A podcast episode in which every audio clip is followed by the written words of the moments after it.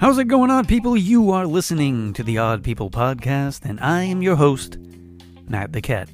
Today is episode number 31, and in this episode, I'll be talking about soul sucking jobs and how to deal with them.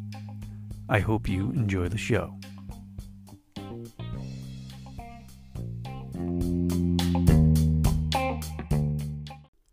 The Odd People podcast is also brought to you by INI Screen Printing. If you are in need of promotional materials, you need to check out INI Screen Printing. The people at INI love a challenge.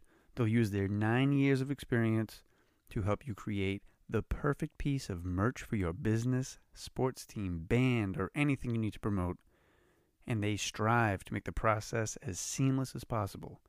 INI Screen Printing made the t shirts for the show, and I couldn't be happier with the way they came out. They offer screen printing, embroidering, heat transferring, vinyl cutting, business cards, and promotional accessories. If you don't believe me, come down and check out all they have to offer. They are located at 2812 Acushnet Ave in New Bedford, Massachusetts, or go to www.ini screenprinting.com and check them out on Facebook too. You can reach out to the owner, Edson Pereira, via email at edson at iniscreenprinting.com or give him a call or text 774 206 1341. That's INI Screen Printing. Check them out. Many of us feel trapped in our jobs, we want to start a new hobby, so we say today's the day. And we push hard to get to the end of the day. But by the time we get home, we're too tired to start something new. And we procrastinate. Today's the day becomes tomorrow's the day. Tomorrow becomes the next month. And the next month becomes next year. And so on and so on. And we never start that cool project we've been planning. And by the time we have the time, we're old and we don't have the patience, but we have lifetime of regret and excuses. I've had a soul sucking job for about the last decade. My former career of remodeling and fixing people's homes was hard work, and it had just the right amount of creativity to keep me fulfilled. And of course, at the end of the job, there was a customer with a smile on their face there was an appreciation for my hard work that always exceeded my expectations, and it always gave me a warm, fuzzy feeling. But it's no surprise our jobs are soul suckers, especially if you work for a large corporation. In most cases, you're nothing but a number, an easily replaceable number at that. It's not only non creative jobs that suck our souls, sometimes it's long days and off hours. Working overtime is great for your bank account, but not so great for your psyche or your personal life. Some people are lucky enough to have a creative role at work, but that sometimes can drain on you too. Maybe it's something you were once passionate about but you no, no longer enjoy. You've used so much creativity early in your career that you may have exhausted all your ideas. Coming up with something new has become nothing but a chore. The repetitiveness of a job can bring you down as well. I call this the Groundhog Day principle.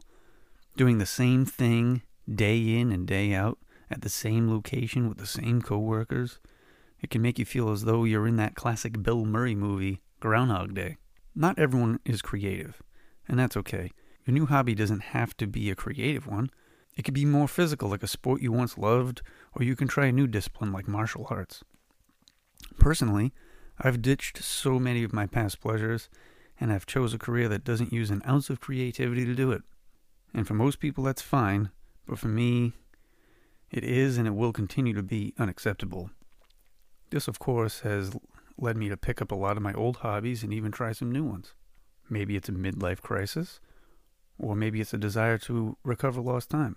Either way, it's always been a common occurrence among people in our uh, late 30s.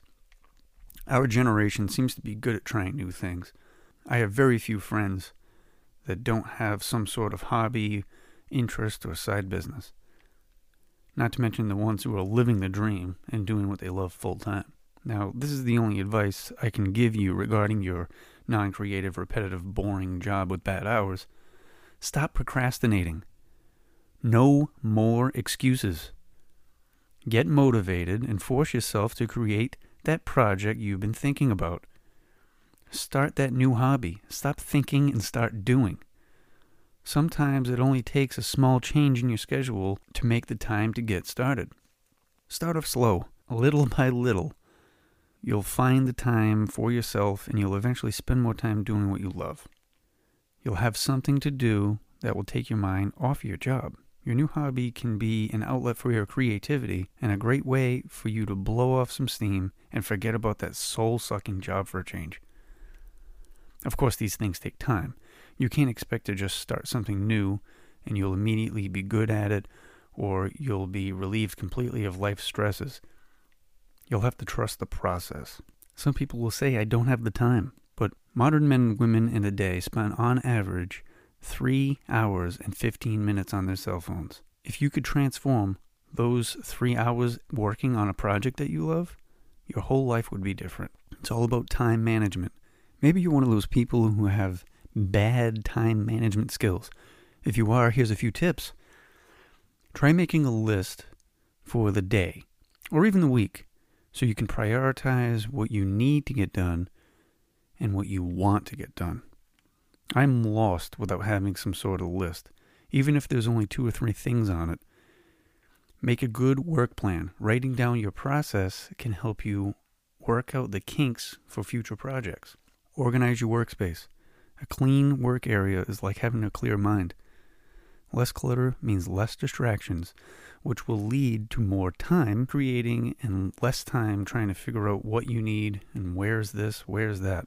And speaking of distractions, unless you absolutely need your phone for something, you shouldn't even have it near you.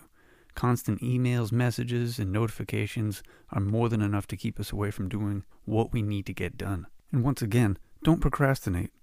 Just because it's your day off doesn't mean you should just lie in bed all day. Get up and get moving. Start your day off however you choose, but waste no time doing it. Like anything else, if you have 20 to 30 minutes to sit and stare at your phone, then you have 20 to 30 minutes to get started on your hobby.